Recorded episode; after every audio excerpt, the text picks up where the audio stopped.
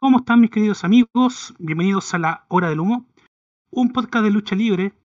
Y para hablar de esto, yo me presento primero, soy Diego de Hitman Allison. Y para hablar de harto humo traigo a los mejores comunicadores, al mejor plantel que puedo tener acá, a una dupla. Se puede decir que a los mega powers del humo. Sí. El, ¿quién podemos, ¿Cómo podemos resumir al siguiente personaje? El gran, el único, el machomán del humo. Sí, Don Nico, el quejón mayor. ¿Cuántas veces copiado y jamás igualado? ¿Cómo está Don Nico? Hola, ¿qué tal? ¿Cómo están? Eh, muchas gracias por la, la, presentación. De regreso en el mundo de los podcasts. Alejado por sanidad mental, pero hay que volver a intoxicarse con esto y que mejor que con mucho, mucho humo. Así es. Y a su lado, obviamente, el Hulk Hogan del humo. Así es. Robertito Olivares. ¿Qué tal? Eh, Grande el señor. Con esa presentación tremenda, como que me, me imagino así yo y el, el, Nico acercando las manos. ¿Te acuerdas cuando los Mega Powers iban a juntarse? Acercando las manos, digo, oh, lo hacemos, no lo hacemos. Lo único que digo es que a Nicolás le tocó ser judío. Ya. Nos falta la, nos falta... ya empezamos con wea. Eh, no... sí, ya, ya nos van a censurar. Sí, de, de entrada. Sí, pero no, si nos Macho falta, Man. no, nos, falta, nos, falta, nos falta la miseriza nomás pues para güero. No, Me pongo el kilt. no, empece- no empecemos con cosas. No, empecemos con cosas de Kurokuro. Eh, no, feliz de estar Para acá con ustedes. muchachos, Excelente equipo. Gracias, Roberto. Mira, para empezar todo, me gustaría que ustedes acá viéramos todo el tema de cómo se viene eh, en AEW que se viene este fin de semana. ¿Cómo es que ustedes lo ven? Primera creo que impresión. Sin hablar de la lucha, sí, sin hablar de la lucha, la primera impresión que ocurre con Full Gear es que a nadie le importa el evento, salvo por una cosa. ¿Cuál cosa? ¿Por quién va a llegar ahora a All Elite?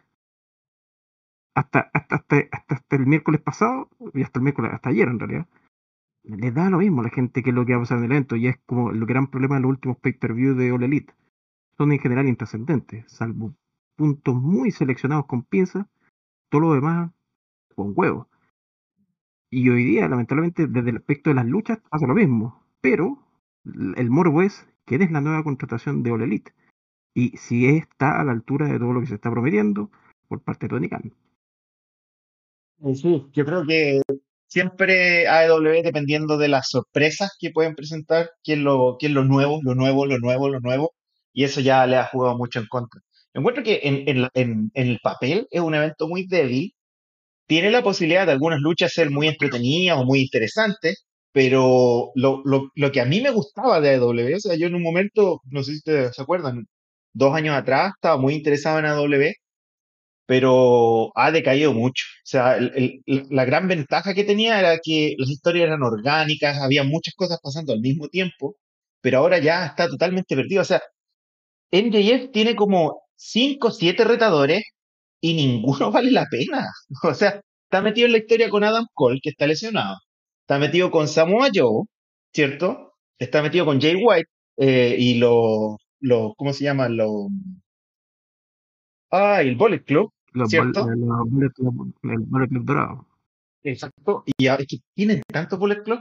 Y ahora eh, está metiéndose Warlow por los palos. Y es como entre, entre los cinco no hacen uno. Eh, Si, teniendo al, al, al, al mejor campeón que han tenido mucho tiempo en MJF, eh, no han logrado hacer nada. Y es un evento de verdad, en, en el papel, no tiene ninguna gracia. Y lo que tú comentabas, Nicolás, lo importante, lo único que la gente está esperando, y en, el, en cuanto a negocio, no funciona porque esto tienen que vender pay-per-view, ¿cierto? Nadie va a comprar el pay-per-view para ver quién es. La gente lo va a ver pirata en línea o va a seguir los resultados para ver eh, quién es el gran debut que tiene. Y aquí es la pregunta, ¿quién creen ustedes que va a ser el gran debut? Más encima, las expectativas crecen debido a que varios esperaban que fuera Kota Ibushi, pero Kota Ibushi esta semana fue ya mm, avisado que fue una de las nuevas firmas. Entonces se te reduce aún más la lista, también teniendo que eh, muchos esperan que Will Ospreay pueda firmar, pero él tiene contrato hasta febrero. Y otros esperan incluso así un ex W como Dolph Ziggler, pero su, eh, su cláusula no acaba hasta diciembre. Entonces la posibilidad para muchas personas es diferente. Exacto, yo creo que la única opción real de firma es Mercedes Monet. Y por dos motivos bien sencillos. Uno, sigue siendo un nombre importante en sí mismo. O sea, es un nombre que tú lo decís. o sea, la gente que la vea va a darse cuenta, ah, es Sacha Banks. ¿ya? Entonces, hacer Sacha Banks eh, doble lead, la van a ver. Y el otro punto es que ambos se necesitan, se necesitan pero urgentemente. Ole Elite necesita rápidamente una figura femenina que llame la atención, que le importe al público. Y por el lado de Mercedes necesita estar una empresa que le dé continuidad y en donde de verdad pueda demostrar de que ella no era el, el jamón del sándwich entre los panes que eran Charlotte Flair y Becky Lynch. Oye, la analogía rara que salió, no funcionó. hablar de pan y no hablar de Bailey es raro. Exacto, lo También la otra también podríamos decir Ronda Rousey. No, no, ya, no, te, pusiste a cagar fuera el texto. Yo lo que quiero es mencionar un punto súper importante que menciona Tony Khan en su, en su tweet o, o, como fuera que anunciara, como, fuera que se llame ahora eh, Twitter. Eh, eh, en su anuncio semanal. En su anuncio semanal de del, gran, del gran anuncio, está anunciando un anuncio, dijo que era una persona muy querida por el público y respetada en todos los lugares en los que he estado. Y eso como que me borra, me borra Mercedes Monet. O sea, Tony Khan sería un gran mentiroso porque para empezar, Mercedes Monet no es respetada por, gran parte del público y mucho menos en backstage, o sea, tiene mucho anticuerpo. Estaría mintiendo para mí. Yo creo que es ella. Después de todo eso que dije que no, yo creo que va a ser ella, porque es la gran, la gran firma que tienen y ya se sabía que iba a firmar con ellos, era una cuestión de que se lesionó justo antes. Pero hay opciones también que podría ser otra persona. Y esa persona que yo quiero llamar la atención, por si llega a pasar, yo quedo como rey. Eh, no sé si supieron quién regresa a la lucha libre este viernes en San Francisco, muy cerca de donde va a ser el evento Full No. No. Chris Hero. Y Chris sí, Pero si estamos hablando. Sí, pero si hablamos de un tipo que es una figura mundialmente conocida, un héroe, Chris Hero no, no, no, no cumple ninguna de las condiciones. de, verdad me encanta Chris Hero, pero Chris Hero es de nicho. ¿Te gusta o no? Chris Hero es de nicho. ¿Pero cuál nicho? no vende mantra. De, ¿Pero, cuál, pero cuál nicho? El nicho AEW. Ha hecho el nicho de AEW. Entonces, si llega Chris Hero, se van a volver monos los, los fans de AEW. Mi opinión. Mi opinión. Es como si dijeras que llegaría Sammy Callihan. No, a ver, Sammy Callihan vamos a No, ya no hablemos, no hablemos de, no hablemos de los, de los fenecidos. Eh, no sé, es mi humilde opinión. Yo creo que es Mercedes Monet, pero no me sorprendería que fuera Cris O hay doble firmando otro japonés ahí, a Chivata. Exacto, un japonés que, que nadie conoce. Eh, Oye, pero el, el, el, resto de la cartelera no le llama la atención nada, ninguna lucha así como que les gustaría ver después de. Está la, la lucha de Adam Copland, Edge, que es como una de las historias interesantes que tienen en AEW en este momento. Es que El problema es que está pasando justamente lo que muchos preveían dentro de David David que iba a pasar con, con Adam una vez fuera de la compañía de que la rivalidad de las peleas iba a estar metido fuera, no iban a ser tan atractivas para el público como se esperaba que fueran. Porque al final de cuentas, Adam está simplemente cumpliendo un rol de alargar artificialmente la estancia de Sting hasta, para aguantar hasta el próximo año antes de que se retire, definitivamente. Si tú me dices qué beneficio tiene hoy eh, el ex Edge dentro de, de Elite, nada. No, no, no ha aportado nada nuevo, nada nuevo. Más, que, más que eh, ser eh, una superestrella. lo mismo que claro, es lo mismo que si uno pregunta cuál ha sido el aporte por White. Nada. ¿Cuál ha sido el aporte de Marquez? Nada, pero no le han sabido sacar el jugo a Paul White, ahí, ahí yo lo digo, porque... Eh, pero, el punto es que no es tanto si es que no han sabido sacarle el jugo no, es en el papel, realmente, ¿qué te pueden aportar con las figuras que he tenido hoy? Y en general es muy poco por lo mismo ya son, eran figuras que estaban ya siendo tiradas al backstage en WWE en su momento. Porque al final de cuentas, estas tres figuras, y también Sting, si lo analizamos de esa manera, son personas que al final llegan a All Elite Wrestling no porque eh, tuvieran de verdad una oportunidad o que tuvieran un- que el, el área creativa de la compañía tuviera una idea con ellos a futuro para hacer algo interesante. No.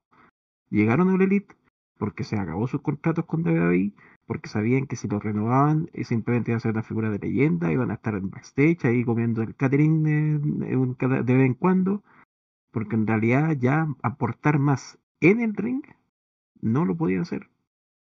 Y lamentablemente hoy en All Elite está quedando demostrado de que ese pensamiento era correcto.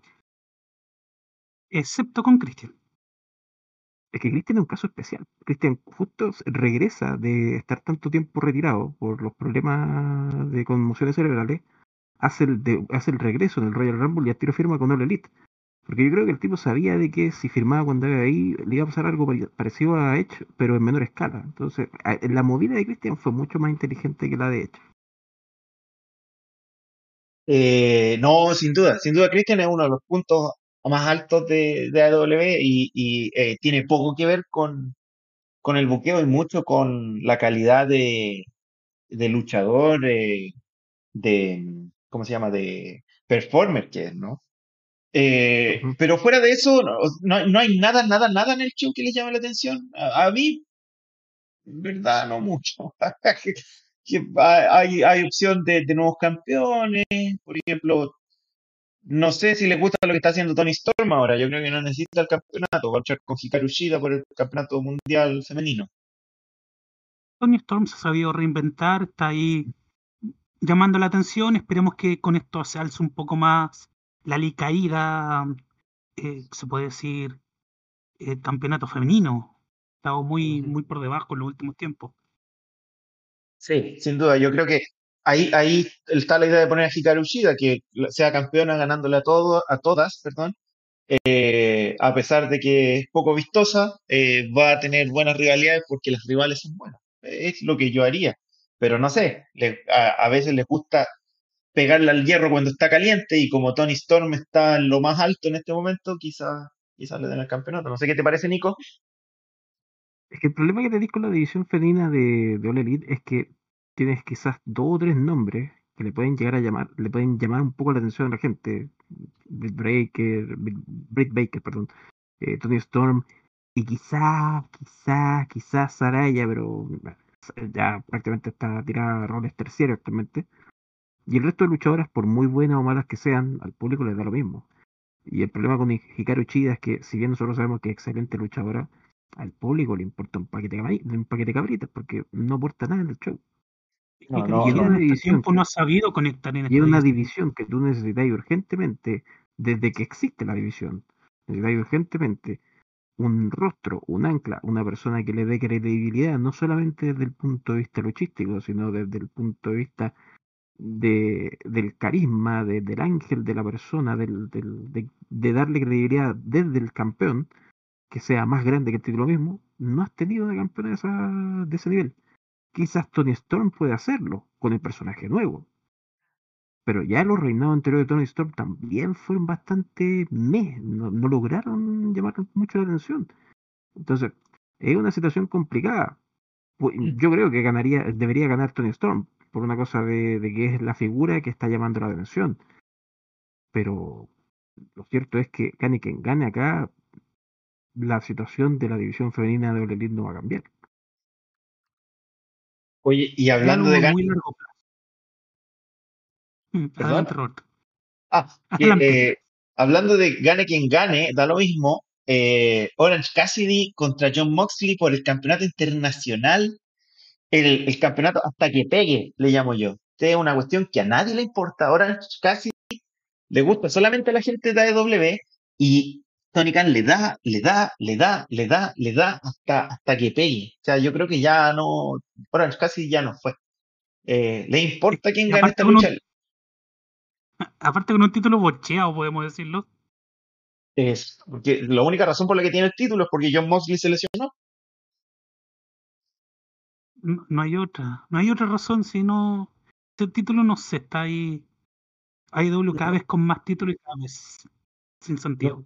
Lo tratan de hacer como el intercontinental, ¿no? Y en verdad no, no junta ni No pega. alcanza ni para el 24-7.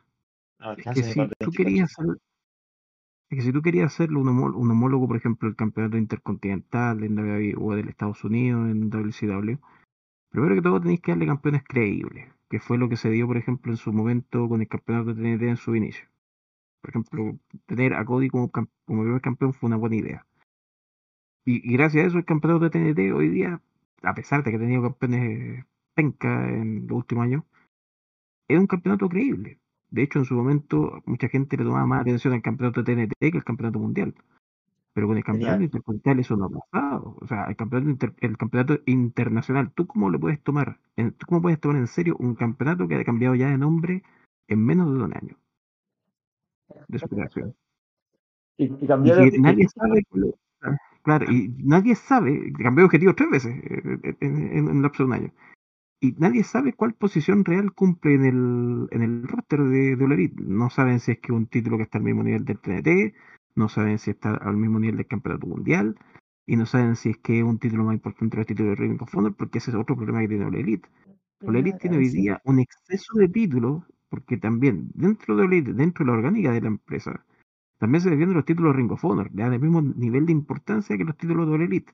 A veces aparecen los títulos de, de la AAA, aparecen de repente los títulos de Red Pro, aparecen los títulos de repente de, de New Japan, y New Japan ya estamos hablando de un problema mayor con respecto a la jerarquía de títulos. Entonces, si no hay un orden interno de cuáles son los títulos, de qué nivel de importancia tienen, ¿cómo a la gente le va a interesar un Orange Cassidy, que es un personaje que es bastante fome, contra un John Moxley que tú ya te aburriste de verlo en peleas de, porque en, cinco minutos, porque se pegó en la frente con un combito, te va a comenzar a sangrar. O sea, ya es un chiste repetido.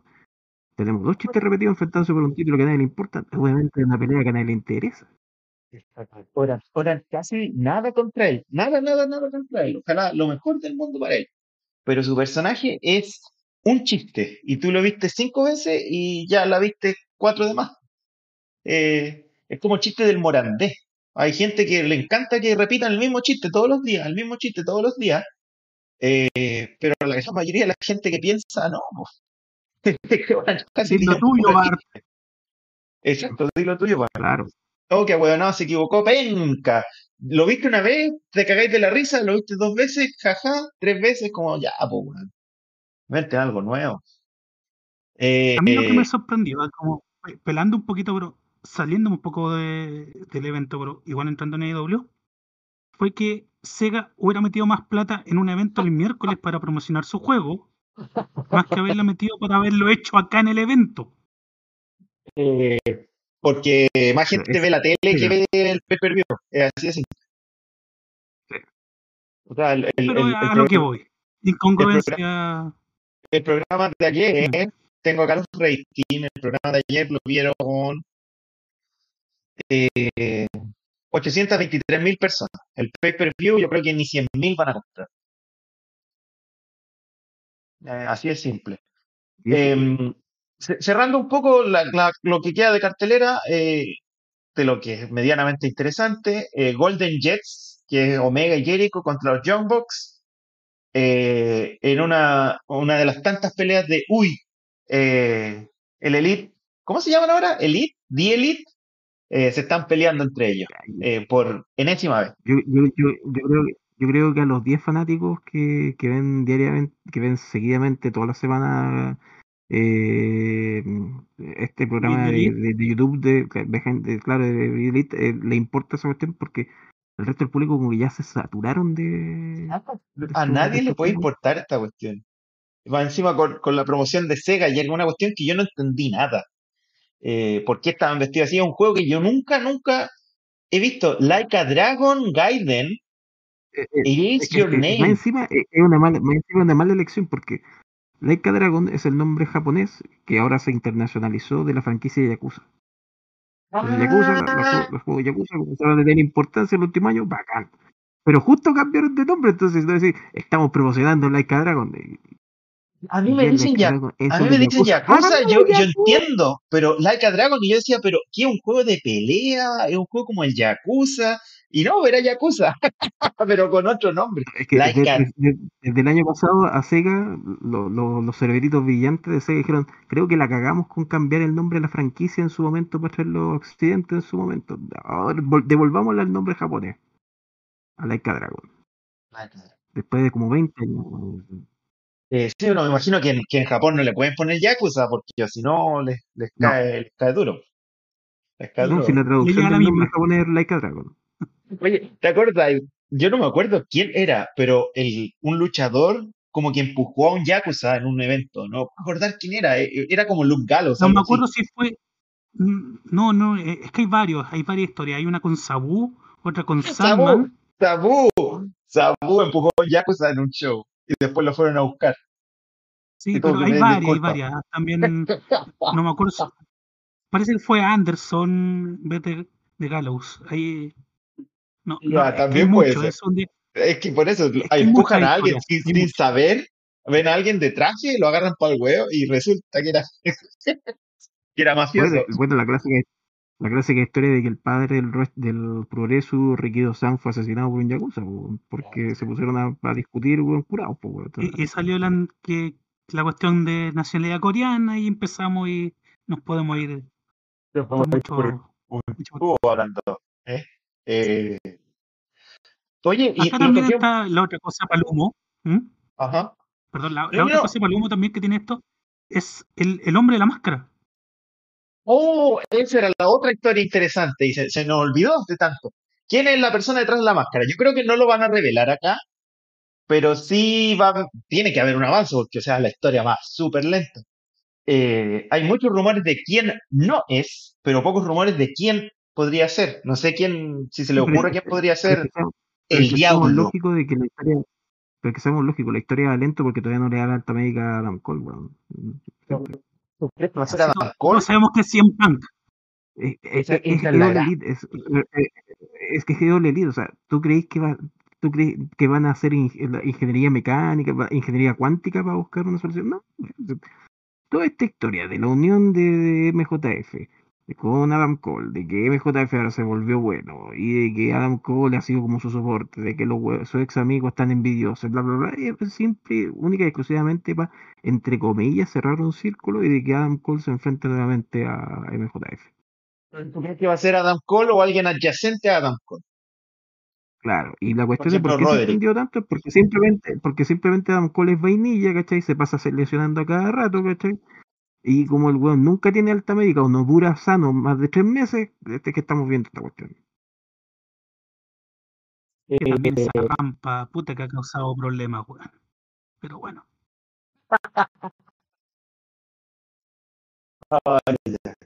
¿qué se? Eh, ¿Qué se le va a hacer? Eh, eso, no sé si hay algo más de eh, All Elite, eh, Full Gear. No, yo creo que estamos pasó bien ayer con lo de All Elite, algún, alguna cosa, algo, lo que pasó, lo que se viene en cuanto cómo siguen los ratings, qué va a pasar en el futuro con Collision, que Robertito es una de las pocas personas que los ve. o sea, Veía lo, lo cuando, cuando estaba importante CM Punk eh, y el lo inmediato. Claro. O sea, lo importante es lo, lo inminente, o sea, de que tanto Rampage como Collision han- no han tenido mu- no han tenido buenos resultados de rating, de hecho ha sido muy malo. Y de que más encima esta semana Collision va a competir directamente contra SmackDown. SmackDown es uno de los programas más vistos en la televisión estadounidense a nivel aire, o sea, no a nivel de pago.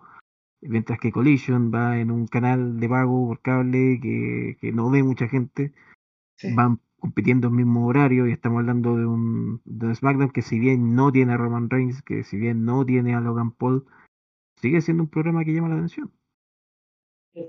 Collision está así, está en TNT, y es más grande que TBS. TBS es el, el canal chico de, de Turner. Eh, Si no me equivoco, sí. ma- mañana, mañana la tienen, la tienen muy pesada. O sea, yo he visto la cartelera de Collision es, es un, es un chiste. O sea, yo me acuerdo cuando hace un par de semanas hicieron la competencia NXT con Dynamite. eh, Tony Khan se preocupó de poner buena competencia y salió derrotado. Ahora ya ni siquiera va, va a preocuparse de poner un, una buena cartelera. Eh, ya asumieron la derrota, eh, los van a, van a trapear el piso con ellos. ¿Qué quieres que te diga? Eh, se hablaba de la guerra, la guerra, no sé, es como masacre, es como, es como crimen de guerra la cuestión. Es, es dispararle, es dispararle a, a peces en un barril, weón. Demasiado fácil para W. No, no lo veo, no lo veo bien a, a W para mañana. No sé, no sé si hay algo más que decir al respecto. Mm, Yo creo que no hay más tema que tocar acá. O sea, yo creo que Elite tiene que hacer algo urgente con, con Rampage y con Collision si es que quiere que los problemas sobrevivan un año más. O sea, es tan simple como eso. Porque ya se supone que el próximo año Elite tiene que empezar a firmar ya los nuevos contratos televisivos con, con Warner, el mejor de los, de los casos para ellos, con alguna otra casa televisiva. Y por cómo están actualmente las licencias de televisión, que es algo que ya estamos viendo con el caso de WWE, no están siendo generosas. O sea, hoy día Collision y Rampage no están siendo más gastos operativos que, que ganancias por Elite. Yo diría que en realidad toda la operación de Elite hoy día son puro gasto operativo, ¿no? Pero Sí. Collision y Rampage, si no generan dinero suficiente para el canal que los aloje en términos de publicidad, van a ser programas cancelados. Y como aporte, como programas tampoco aportan. Y cuando tú tienes dos programas que te están siendo más económicos, a la larga eso te va a derivar en sangrado, un sangrado en- de la empresa que quizás tú no puedas parar, que es lo que le pasó en su momento a WCW. Eh, no, definitivamente, pero, pero ahí hay un tema medio extraño. Tú sabes que eh, Collision y Rampage fueron ideas de, de Warner y yo entiendo que Warner tiene un interés eh, económico, o sea, ellos tienen parte del, de, son dueños en parte o, son dueños de los derechos de transmisión, qué sé yo, de manera exclusiva de AEW.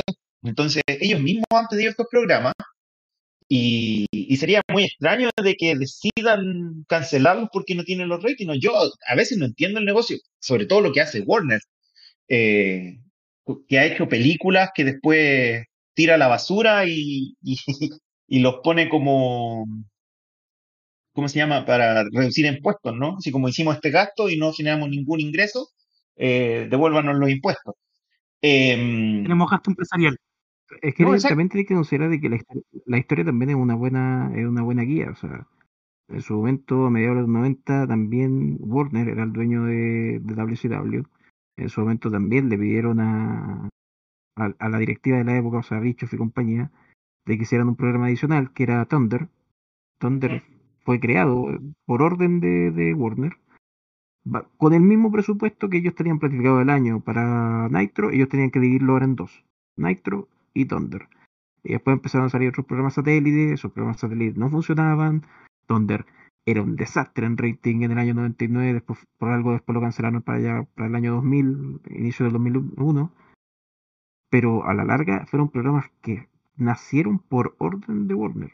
No porque Bischoff dijo, oye, ¿sabéis que vamos, vamos, a pegarle en el, vamos a pegarle en el piso a Vince, ¿cachai? Y vamos a hacer este segundo programa, no.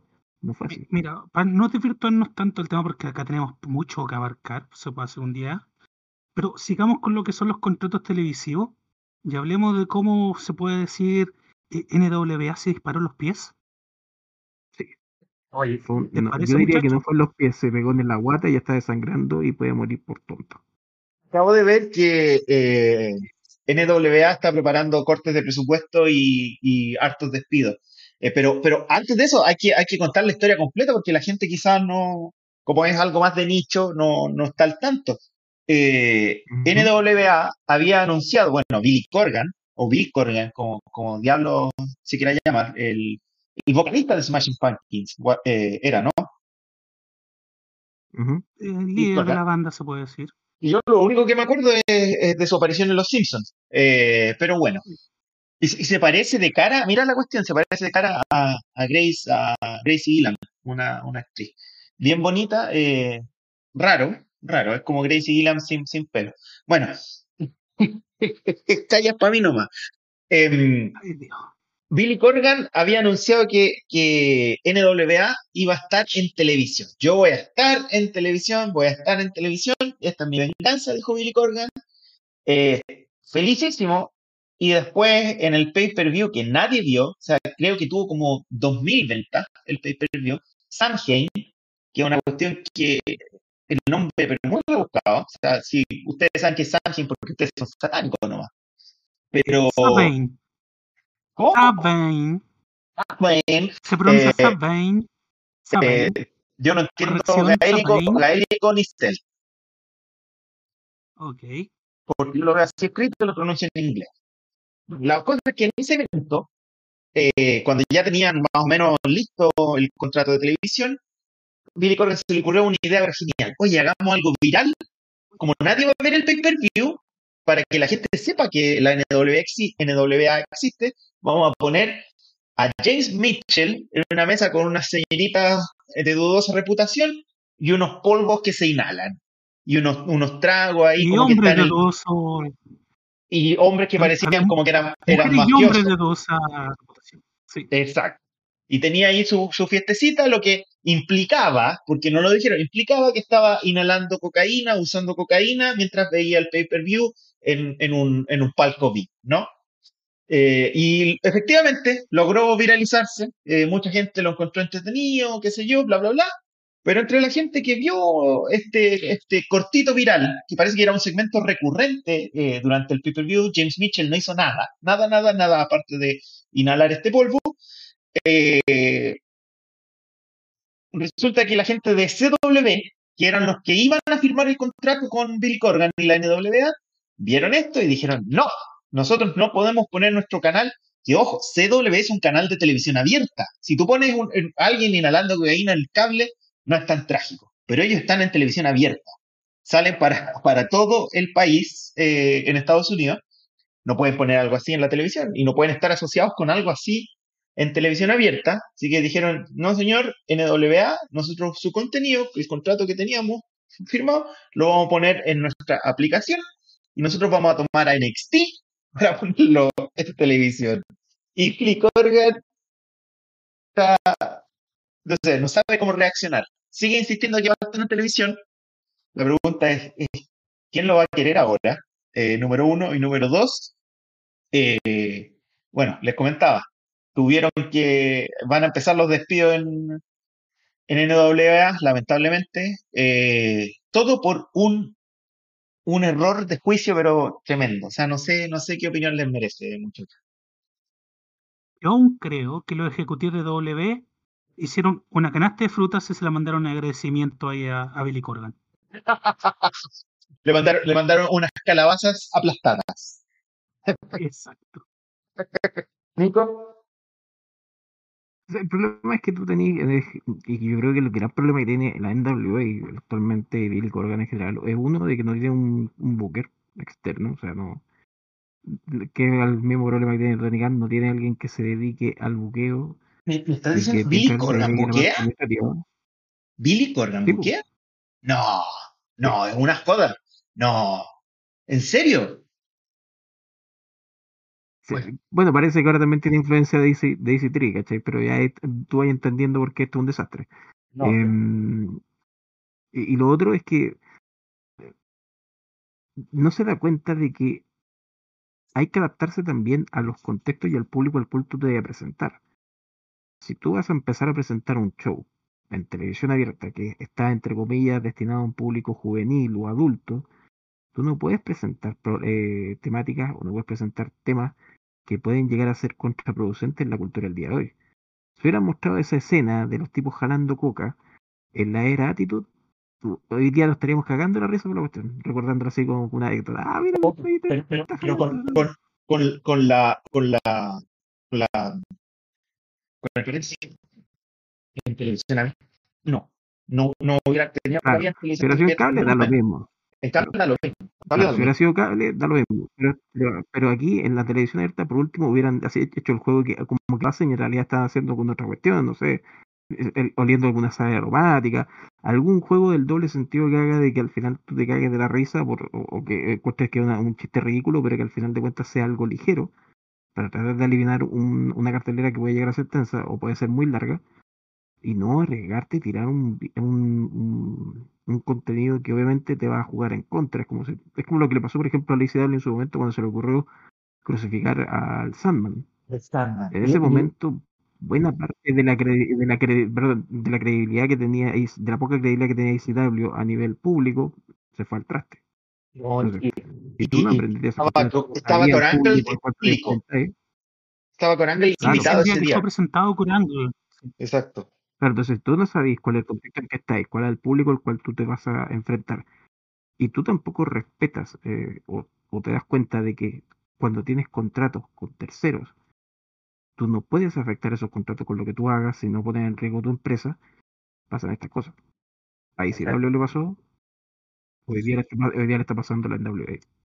Exacto, y, y lo que un poco a la EW, ¿te acuerdas? Cuando pasaron el comercial de pizza, cuando le estaban cortando la cara a, a Jericho, todos nos reímos mucho, pero, pero resulta, resulta que, claro, a, los, a, los, a la gente que, que pone sus avisos en, en los programas de lucha no les gusta ese tipo de cosas. Y es, es muy extraño que para los ratings que tiene la lucha libre, eh, el revenue que genera, eh, los ingresos que genera en cuanto a, me, me disculpan, pero yo pienso mucho en inglés, eh, el advertisement, ¿cierto? Los, los avisos que pasan en la lucha libre cuestan poco respecto al rating que tienen. Y eso siempre ha sido un problema. Y un problema de que precisamente pasan cosas así como que hay un idiota que pone cocaína eh, en un evento de lucha libre eh, que, se, que se va a empezar a transmitir por televisión abierta.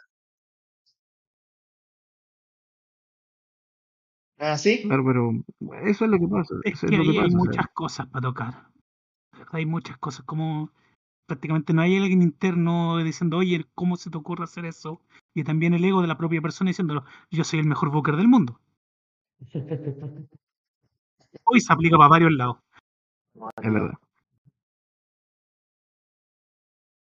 Pero, pero sí, nomás, pues y ahora la gran oportunidad entonces que le cayó bandeja de plata a NXT de estar en televisión abierta, porque al parecer SmackDown, que había rebotado, había recuperado mucho los ratings precisamente por estar en Fox, que es un canal de televisión abierta, eh, se va a acabar eso, NXT va a llegar a CW y, y, y con eso hay muchas opciones para, para WWE en este momento que está no está sufriendo, pero sí se siempre empieza a tiritar la pera cuando tienen que renegociar eh, derechos de transmisión, ¿cierto? Que tenían un buen contrato con Fox, ahora se le acaba y parece que Fox ya no los quiere, así que van a sacar menos plata en el siguiente contrato. Y esto es una excelente, excelente No, noticia para, para WWE.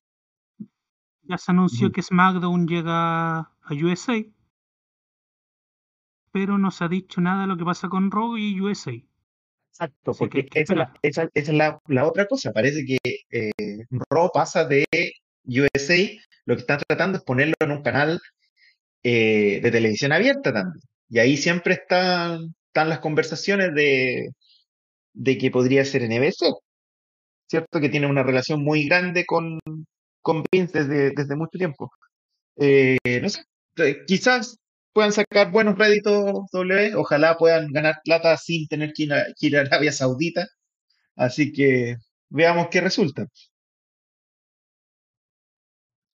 Ah, ¿Algún otro tema que tocar ahí o está bien, lo dejamos ahí? Lo. O sea, lo importante, lo importante es decir, o sea, es ver eso. O sea, NXT va a pasar a CW, va a pasar a ser un programa que va a estar eh, disponible en TV abierta en Estados Unidos. CW no es un canal muy masivo, pero es de TV abierta, es de mucho más fácil acceso. El, el regreso de SmackDown a USA es una movida más bien para, para tener buenos ratings los días viernes, hasta el momento, en, por parte de USA. Lo de Raw es lo, es lo complicado, porque si- ya una vez USA dejó partir Raw y se arrepintieron. No creo que hagan lo mismo.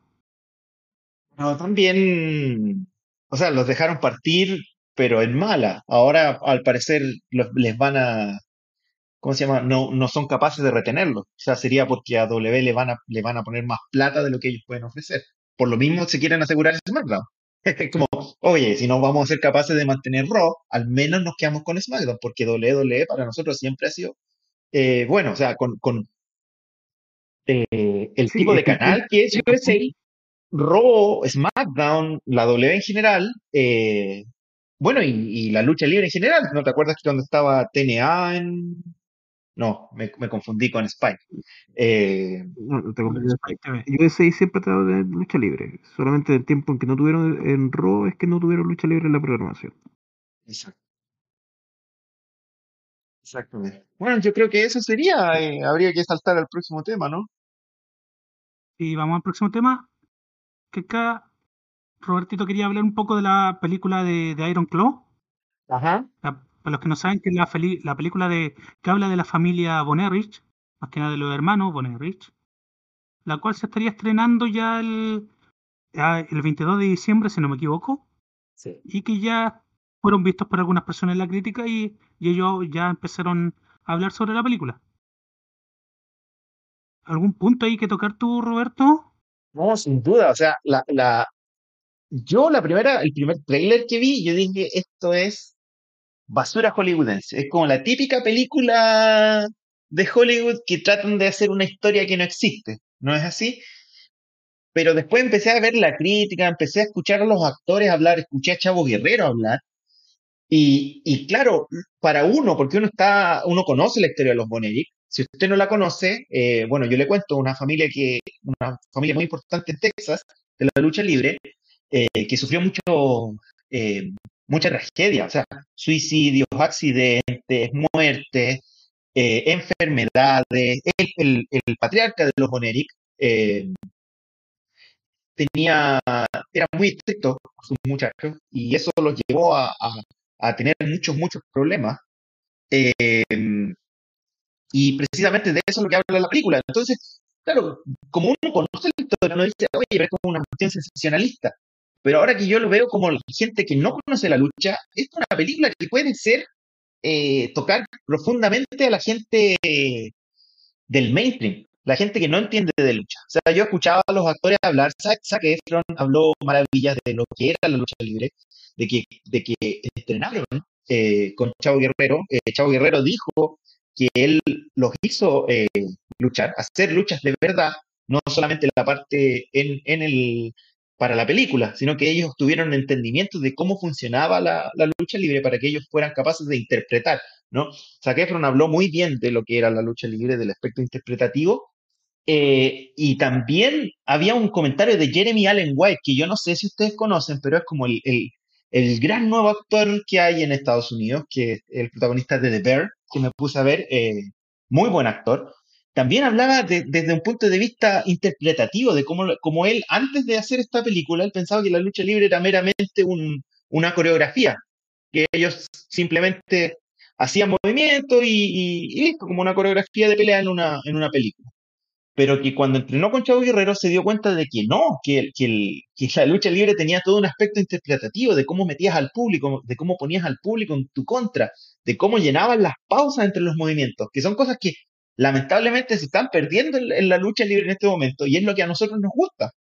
Eh, entonces, muy lindo ver que la gente hable así. Y yo creo que esta película, eh, no sé si va a tener un gran éxito, pero sí va a tener crítica muy positiva y a la gente que le gusta el cine les va a llamar la atención, como tuvo todo este revival, se acuerdan, con El Luchador, con Mickey, eh, Mickey Rourke. Mickey Rourke, que- justo te iba a mencionar esa película. Yo creo que va a haber un poco de, de esto y acá MJF representa a uno de los hermanos Boneri. eh, ahí le va a llegar un, un- una fama más o menos a, a MJF. eh, y, y de paso a EW, eh, yo creo que está interesante, está súper... em, es, es una historia que, que yo creo que va a ser va a ser interesante de ver y que va a traer, si no muchos premios, eh, muchas nominaciones. O sea, está, bueno, Zac Efron es el protagonista, está Jeremy Allen White como Kerry Von Erich, eh, y también está Lily James, que es una excelente actriz que yo no sé por qué hace tan buen acento sureño siendo británica. Pasa. Bueno, entonces, para todos los fanáticos de la lucha, estén atentos a esta película que el 22 de diciembre se está estrenando. Esperemos que llegue acá a los cines. va a llegar Bueno, probablemente en febrero antes de los Oscars. Es muy posible. Allá, no sé, en Canadá, ¿cuándo tiene fecha de estreno? El el 22. Ya. Ahí después entonces Robertito nos va a tirar, nos va a tirar todos los spoilers. O sea, si conocen la historia ya saben cómo termina. No, no hay, no hay más. Es- Esa es la cosa. Es la cosa. Spoiler, no termina bien. No, No, termina nada, nada bien. No termina bien. No sé si, si te merece alguna opinión o interés en la película, Nico. O sea, conozco la historia de los Boneric, pero prácticamente no he visto nada de la película. Igual voy a tratar de verla una vez que ya esté disponible, porque me parece interesante, sobre todo porque ya comentaron de que hay un cambio importante en la historia con respecto a, a los hechos reales. Van a hablar solamente de la historia de los cuatro más conocidos de los Bonerich, o sea, no van a hablar del, del menor, que también eh, se me olvidó el nombre de, ese Bonerich. Chris Bonerich, que él también intentó ser luchador, pero a diferencia de su hermano, él no tenía ni el físico ni la salud para poder hacerlo y, y se suicidó muy joven por, por frustración, por no poder eh, lograr, eh, o el mínimo que lograron sus hermanos. La verdad, la historia de los Bonerich es terrible. Eh, uno, llega a enten- uno llega a entender el sufrimiento que pasaban realmente David Bonerich, eh, Kerry Bonerich, eh, y te das cuenta que Fritz Bonerich era un imbécil de mierda, ¿cachai? Pero, mm, pero era, un, era un desgraciado. Eh, pa- desgraciado. papá sureño, weón, tejano de esa No, época, es ¿qué esperáis? es no, no, no Y es solo alemán. eso, sino que el tipo era un desgraciado en el sentido de eh, un desgraciado que terminaba al final profitando de la muerte de uno de los hijos. Entonces, Eh, sí. Horrible, hablaban, hablaban en la premier con. Kevin Bonerick al respecto, que qué le parecía la, la interpretación de Fritz. Y dijo que era bastante, mm, eh, bastante acertada, que era más o menos, cap- lograron capturar más o menos cuál era su actitud y no hicieron ninguna, ninguna sobredramatización, que era lo que yo, yo pensaba que iban a hacer, que iban a hacer una, una, una cosa así como sobredramatizada de los temas, pero al parecer lo muestran bastante humano.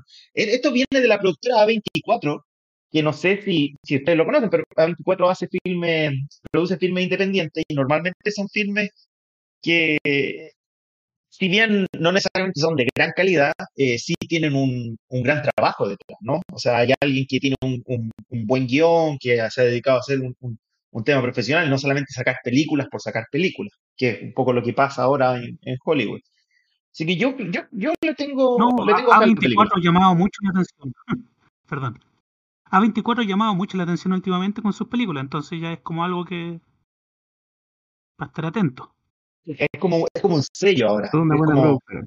Exacto, como que una película de A24, tú sabes que va a ser un- un- una película, mm, si no necesariamente buena, al menos una película que tiene una intención de ser eh, cine, ¿cierto? No es una película, eh, eh, ¿cómo se llama? Para, para llenarse los bolsillos necesariamente, no, no sé cómo decirlo, o sea, no es como las, las franquicias que hay ahora, ¿no? Es una película que alguien tuvo un interés de hacer cine con, con el film. Nos vamos a sacarla porque tenemos que hacer cine para poder rendirle la próxima cuenta de impuestos. Es- no, no andan, no andan sacando apurados justo antes del, ¿cómo se llama? Del, del- de la cuenta con los, eh, con los accionistas, como hace Warner. Bueno, y cambiando de tema, tocando un poquito el, el tema ya, llegando un poquito más a la recta final de esto, eh, hablando un poco de W y lo que pasó últimamente, lo que más ha llamado la atención, mientras se arma todo lo que es el camino a, a Survivor Series, Wargame, que es la inclusión momentánea de Drew McIntyre a The Jam Day. Eso es interesante. Eh, ¿Tú dices que va a ser momentánea o crees que va, va a estar en Judgment Day por, por un tiempo? Yo creo que va a ser momentánea. Judgment Solamente por esta lucha. Tiene muchos nombres y no como por mientras, porque McIntyre está como sin rumbo fijo, pero en un grupo así Y se que todavía no perdería de firma- nuevo. todavía no renueva contrato McIntyre. Exactamente. Entonces costa como lo mejor para que él, lo- digamos, sufra una algún problemita, algo para tener sus vacaciones, y yo creo que es lo que va a pasar, para que después regrese como para el Royal Rumble o algo así. Va a estar un mes fuera, algo.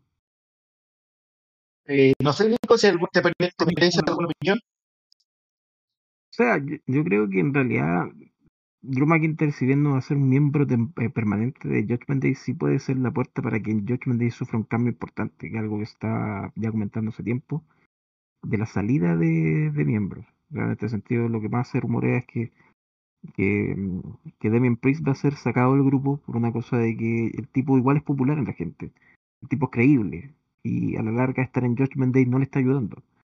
por algo se metió también JD McDonald.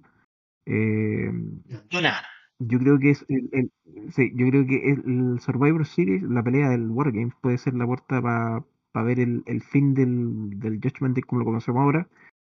Pero sí, o sea, la alianza de Drew McIntyre es totalmente temporal. Dudo que, que veamos a Drew McIntyre siendo parte permanente de Judgment Day, sería un retroceso para él como, como main eventer. Eh, no, sin duda, sin duda, pero, pero ahí está colgando esa espada de Damocles de, de que quizá McIntyre no sigue en doble. Ese también es otro punto, o sea, si McIntyre, por ejemplo, se quisiera ir a, a New Japan o a All Elite, yo creo que calza perfecto. El punto es que ir para allá sería un retroceso para McIntyre. Mm, sin duda. Eh, eh, porque va a ganar, va a ganar todo lo que va a querer, va, a obtener todas las victorias que va a querer, va a tener todo el reconocimiento que va a querer, pero a la larga va a quedar esa mancha de que en los momentos más críticos, en los momentos que tenía que haber que se mantenía donde para demostrar de que todo ese trabajo que hizo el 2020 para carrear la empresa, porque fue de los, de los tres cuatro luchadores que mantuvieron la empresa a flote en el peor momento de la pandemia, eh, fue para nada. Pues, fue un hombre que eh, se puso la camiseta, se puede decir, y estuvo con la empresa al hombro todo ese tiempo. Pero hay, hay, un tema de, de cómo es que em, ¿cómo, ¿cómo, es que el, el diablo. Em, como es el primer gran superestrella que tienen que renovar, acá van a tratar de hacer un ejemplo con el, en el, en, con el nuevo grupo. Con el nuevo grupo, exacto. Ya porque ya, ya, ya, no es una renovación simplemente con W, es una, es una renovación del grupo TKO. Exactamente. Exactamente. Ver cómo, cómo funciona.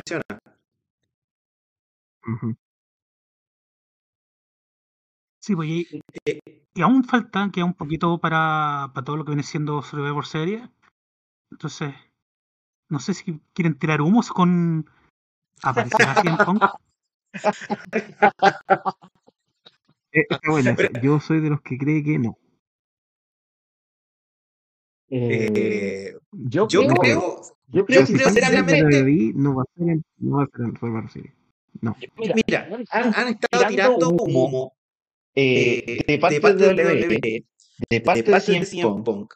Yo, creo, que, no, va a estar, pero, sí tienen toda, la intención de que eventualmente esté. El único, tema, el único problema, que tienen en este, este instante entre ellos es eh, si van a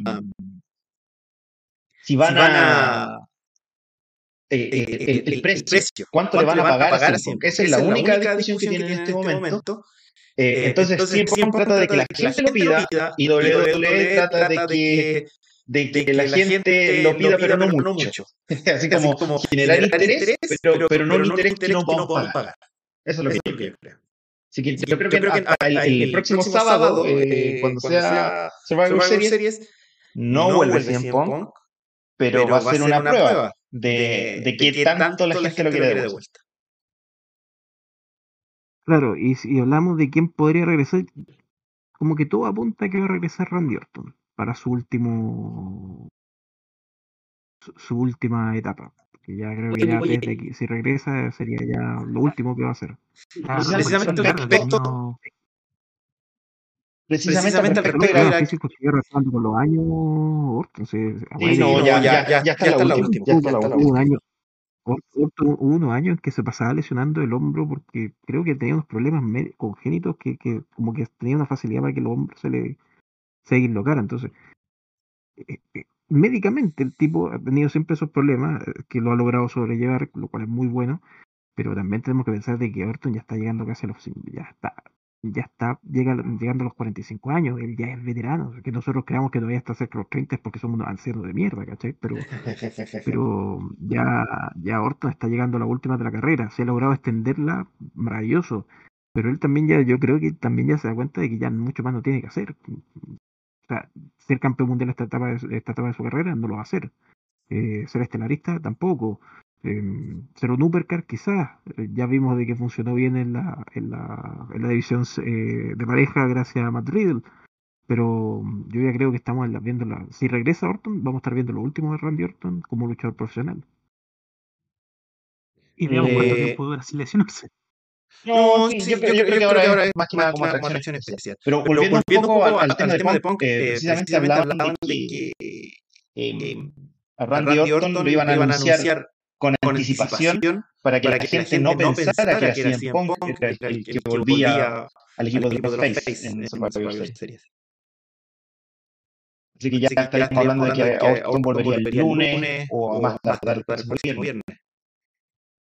Hay que estar atento, también nosotros tenemos que estar atentos ahí y lanzar el próximo programa lo antes posible. Parece alguno de nosotros le chunta o no.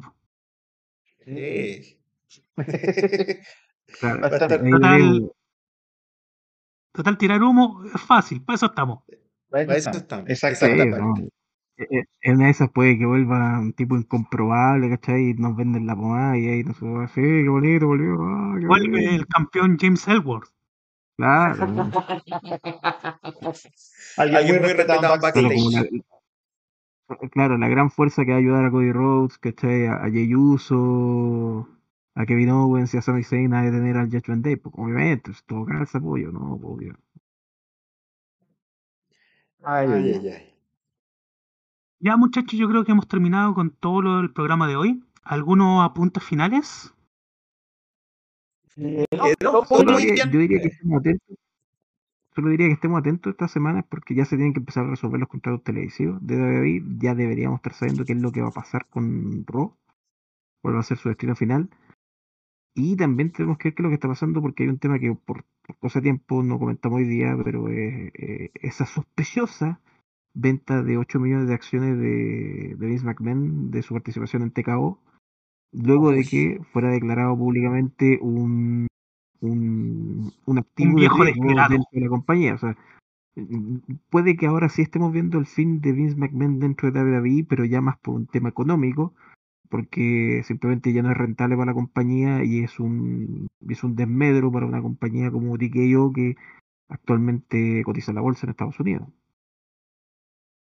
Eh, bueno, bueno, Eso pero va a ir como un viejo millonario. en otro programa.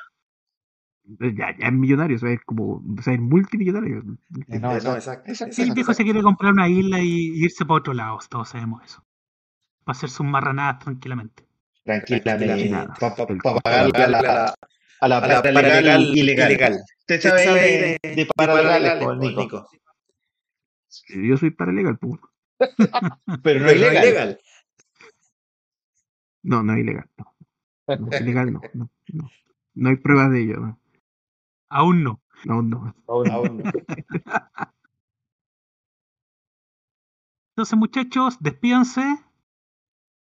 Eh, bueno, gracias bueno. por escucharnos este primer capítulo. Esperemos que lo hayan pasado bien. Y si no, a la cueva, pues ya lo escucharon, así que cagaron. No hay reembolso acá, bueno. No, así que no hay nada que reembolsar. Es es gratis, así que no hay nada que reembolsar.